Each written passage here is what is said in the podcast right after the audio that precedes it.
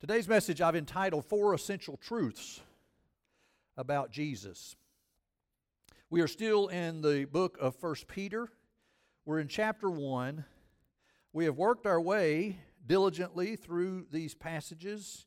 And I, I will say, as I've probably said before, God's Word just continues to bear fruit, it continues to show us things. We could go back to the beginning of chapter 1 and start over and do a whole nother series of sermons outside of what we've covered up to this point because there's just so much richness in God's Word to be drawn out. But in the interest of time and out of deference to probably your patience, we will uh, continue. And uh, so we find ourselves today in the verses 20 and 21 of 1 Peter chapter 1. Now, in order to set the context, because I want you always to be mindful that Scripture kind of builds on itself, we have a tendency sometimes to look at a message uh, in, in, isolation. You know, we see a verse or a group of verses, and, and then we forget the kind of the context and how it fits into the bigger picture. So often I will refer back to the previous passage or something just to set the context, and so it is here. You may recall from our message last week that the, the essence of that message last week was if you call on him as Father, conduct yourselves with fear, knowing that you were ransomed with the precious blood of Christ. So, as we go from verses 17 through 19 and into verses 20 and 21, keep in mind that Peter here is uh, is coming off of those verses and specifically about with the precious blood of Christ. And so then he goes into what I have kind of considered the credentials of Jesus. So, as he's saying that you should conduct yourself with fear, you should know that you have been ransomed with the precious blood of Jesus, then let's look at this person, Jesus. Who is he? What is the big deal about Jesus? So, the credentials of Jesus and what I have entitled the four essential truths about Jesus. So, let me uh, share with you these two verses here that are, are short but so incredibly powerful. Today's message may be shorter than some. This is where the clapping and cheering and all takes place. There you go. I knew it was coming. But I want you to understand that it, it's not in the length of the message, it's in the power of the message. And what he has to say here is so powerful. It's, it, these couple of verses, you could take these and meditate them on all week, this coming week, and I hope you'll do that because there's just so much said here. Really, essentially, the, the, the gospel of the Lord Jesus is contained in these couple of verses here. So he says, He Again, Christ, the one he had just referred to, with the precious blood of Christ. So he goes on and says, He was foreknown before the foundation of the world, but was made manifest in the last times for the sake of you, who through him are believers in God. The God who raised him from the dead and gave him glory, so that your faith and hope are in God.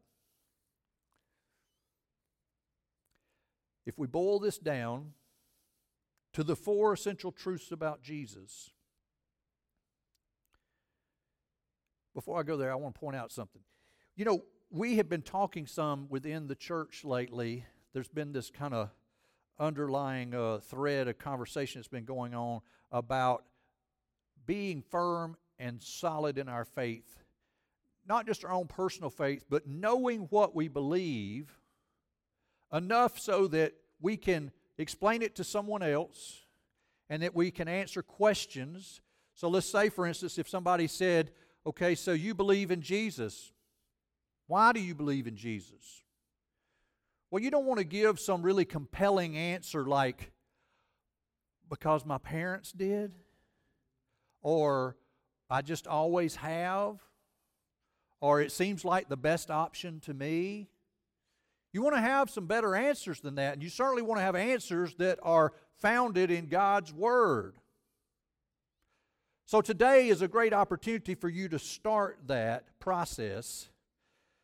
So if you have the resources to jot these things down either manually, you know, with a like an actual pen or pencil, or put them into your phone or tablet or something, I'd encourage you to write these four essential truths down. Number one, from our scripture today, we know that he was foreknown before the foundation of the world. That's something that is unique, something that is distinct, that sets Jesus apart. So if someone asks, Why do you believe in Jesus? you could say, Because he was foreknown before the foundation of the world.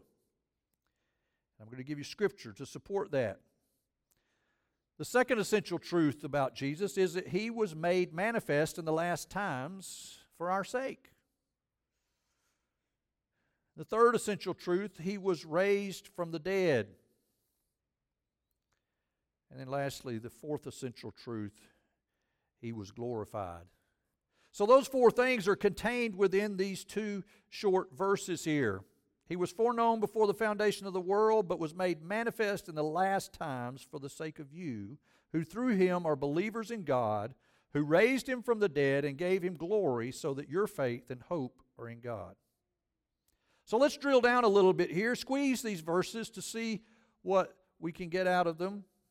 First of all, he was foreknown before the foundation of the world. You know, we worship and serve what is referred to as a triune God.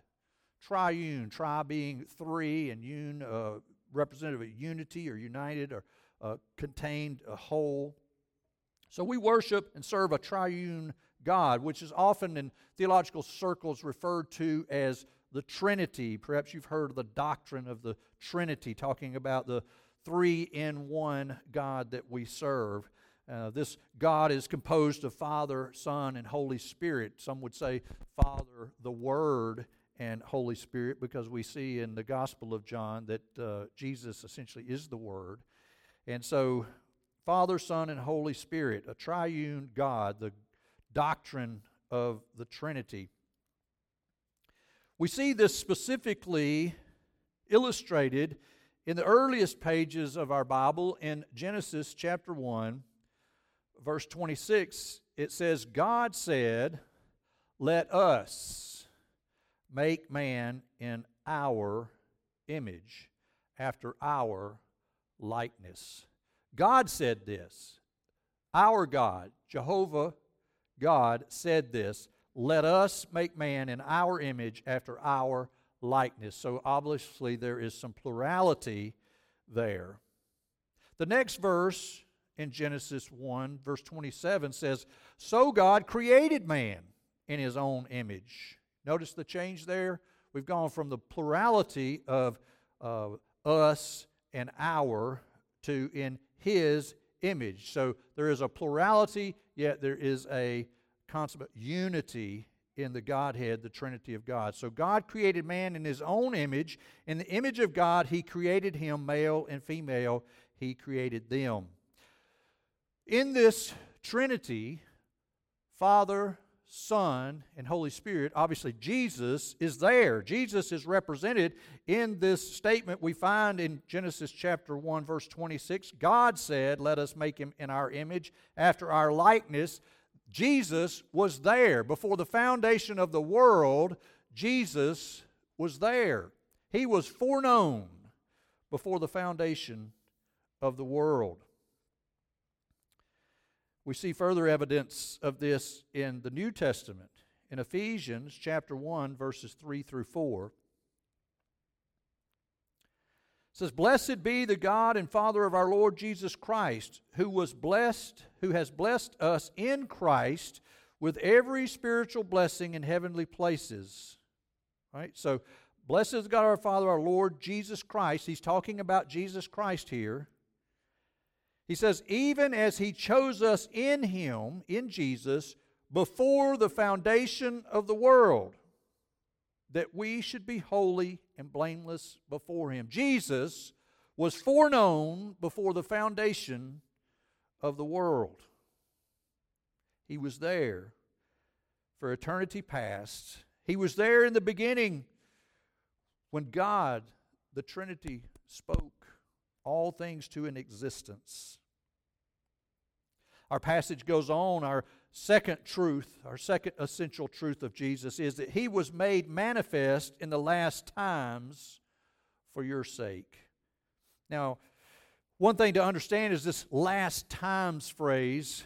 There may be a tendency sometimes for people to think uh, that phrase last times as some um, um, apocalyptic period, you know, we see in Revelation or Daniel or something, that it, it's not. This, this phrase last times occurs frequently throughout uh, the New Testament, and the idea there is that the time from Christ's appearing, Christ dwelling here on earth, until his second coming, his return from heaven, this time that we live in is the last times. Any time from when he was here to until he returns is considered the last times. And so he says here that he was made manifest in the last times for your sake.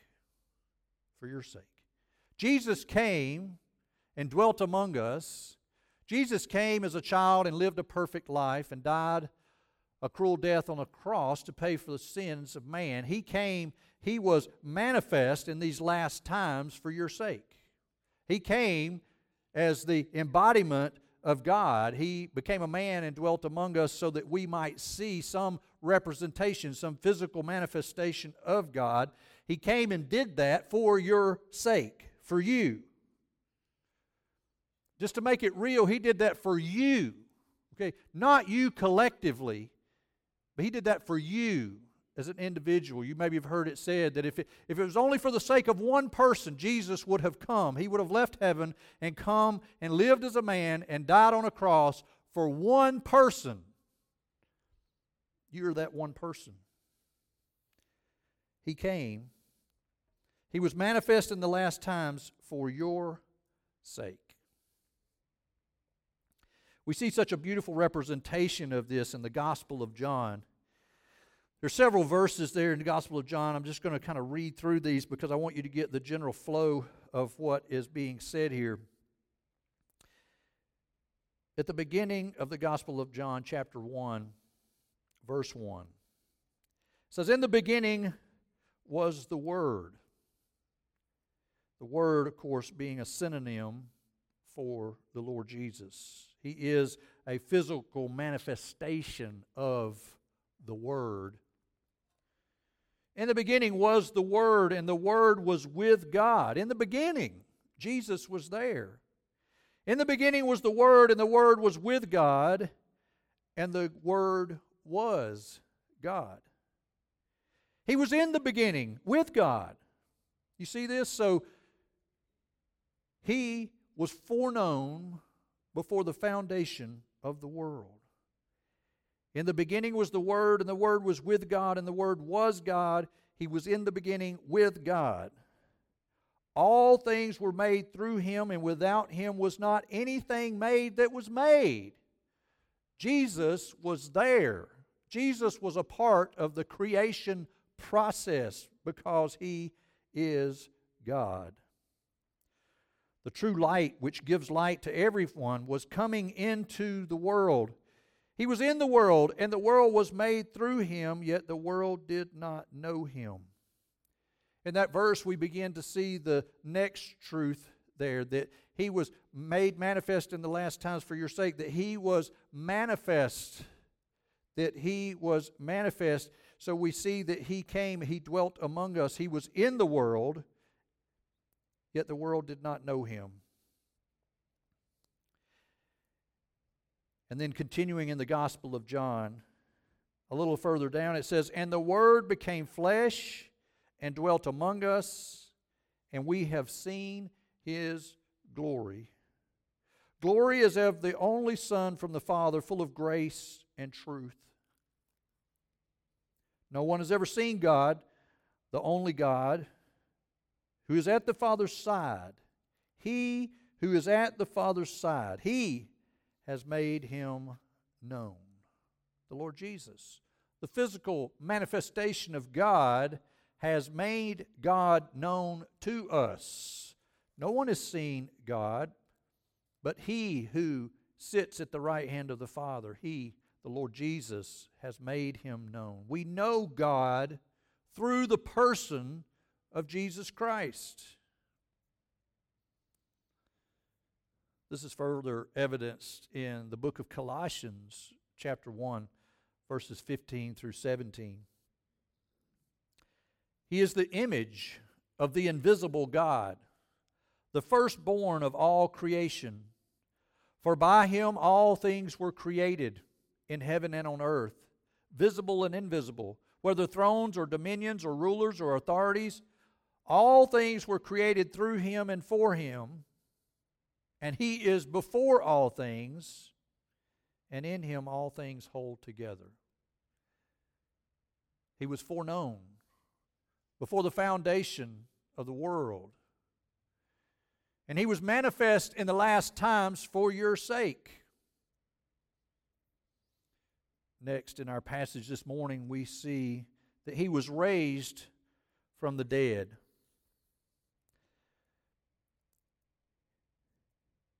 Peter's sermon at Pentecost, you may recall the story that the disciples were there, and Peter filled with the Holy Spirit, begins to preach a word to those who were there. There were people from many different regions who spoke different languages. And so in Peter's sermon at Pentecost, found in Acts chapter 2, Peter there says, Men of Israel, hear these words.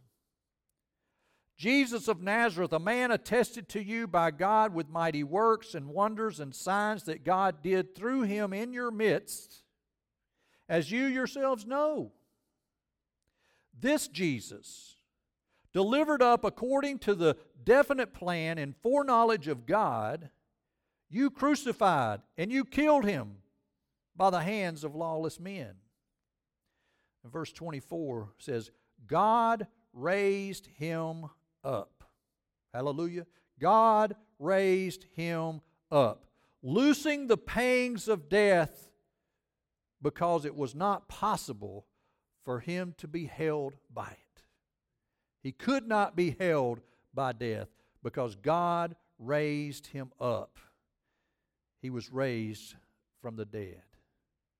So we see that one of the essential truths of Jesus is that he was foreknown before the foundation of the world. Another essential truth is that he was manifest in the last days, in the last times, for your sake. We also see that he was raised from the dead. And lastly, the fourth essential truth, he was glorified you may recall the story of the Last Supper. Jesus and his disciples, the night before he was crucified, they gathered together to actually celebrate what was the Passover meal.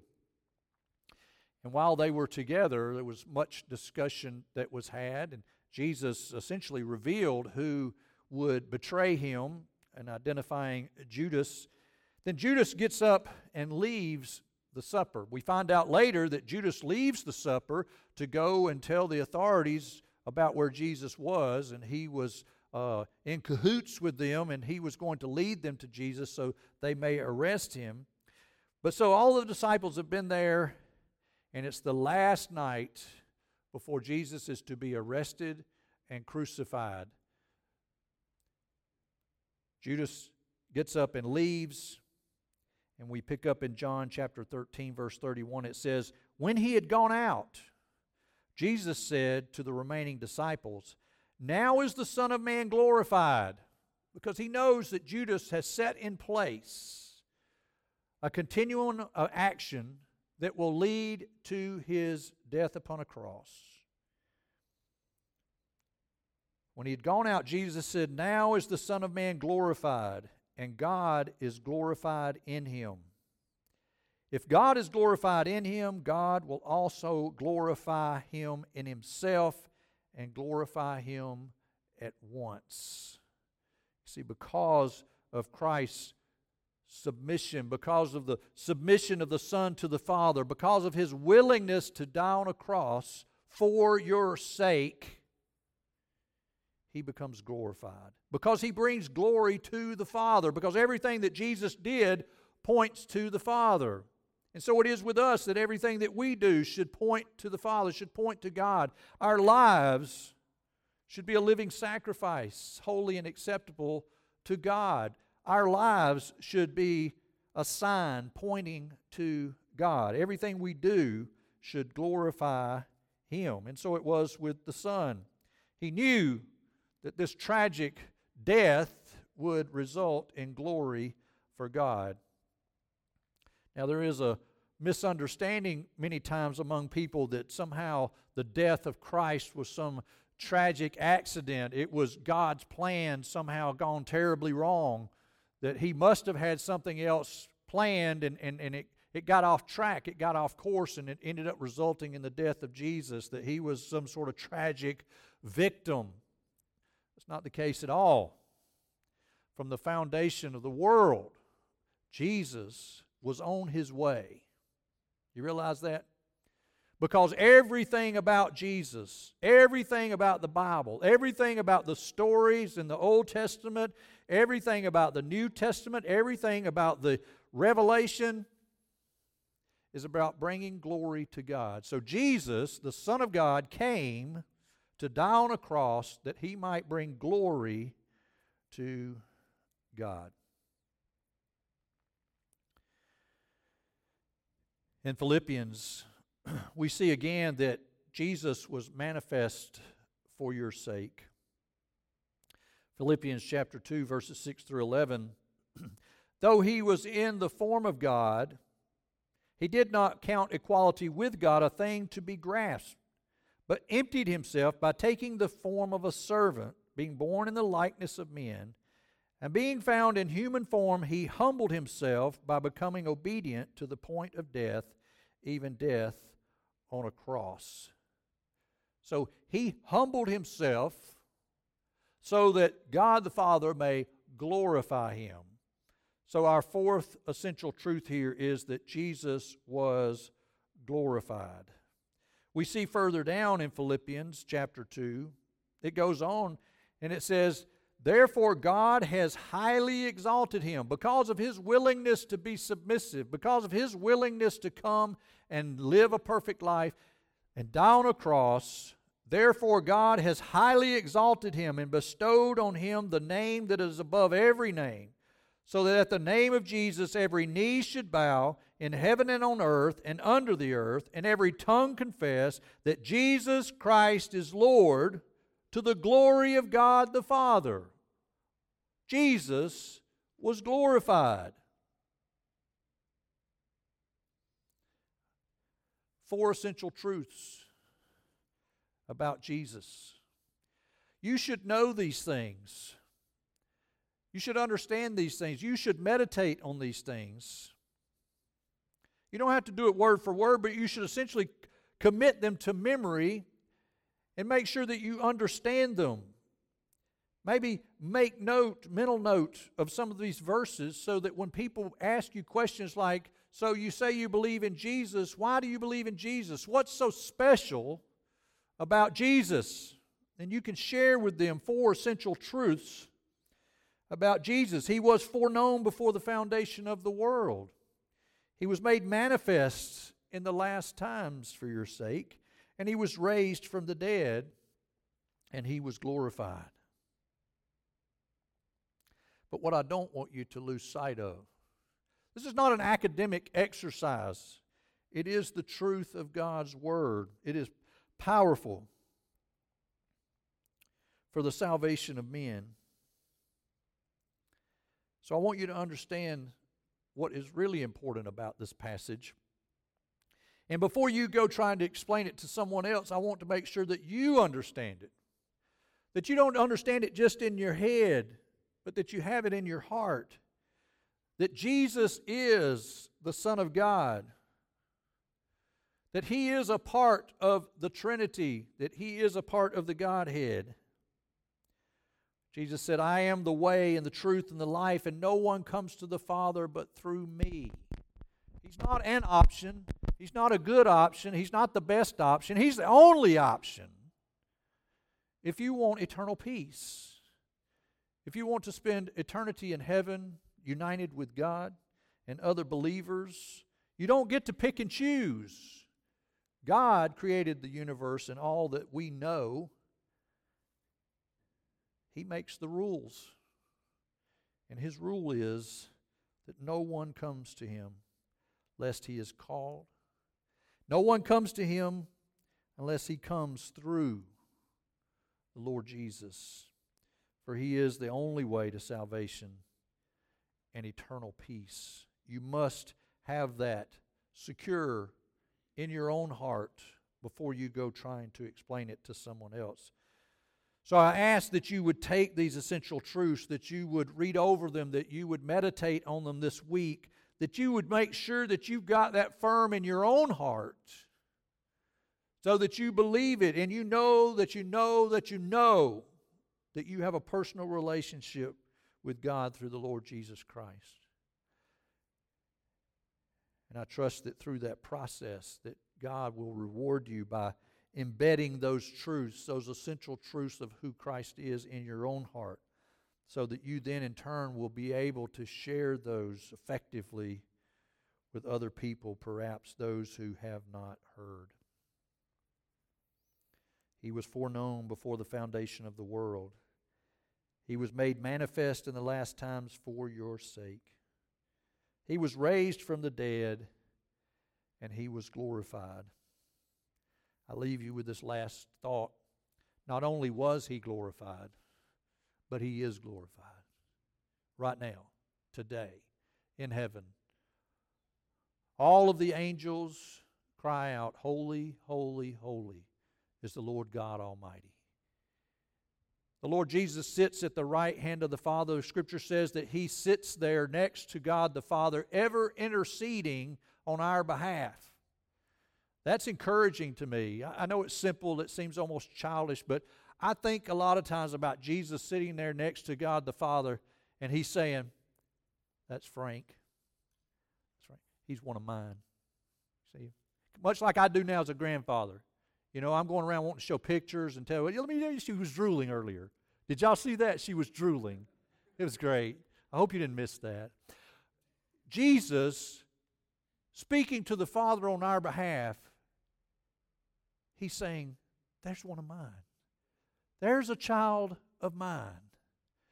Jesus is being glorified even today as we speak in this moment.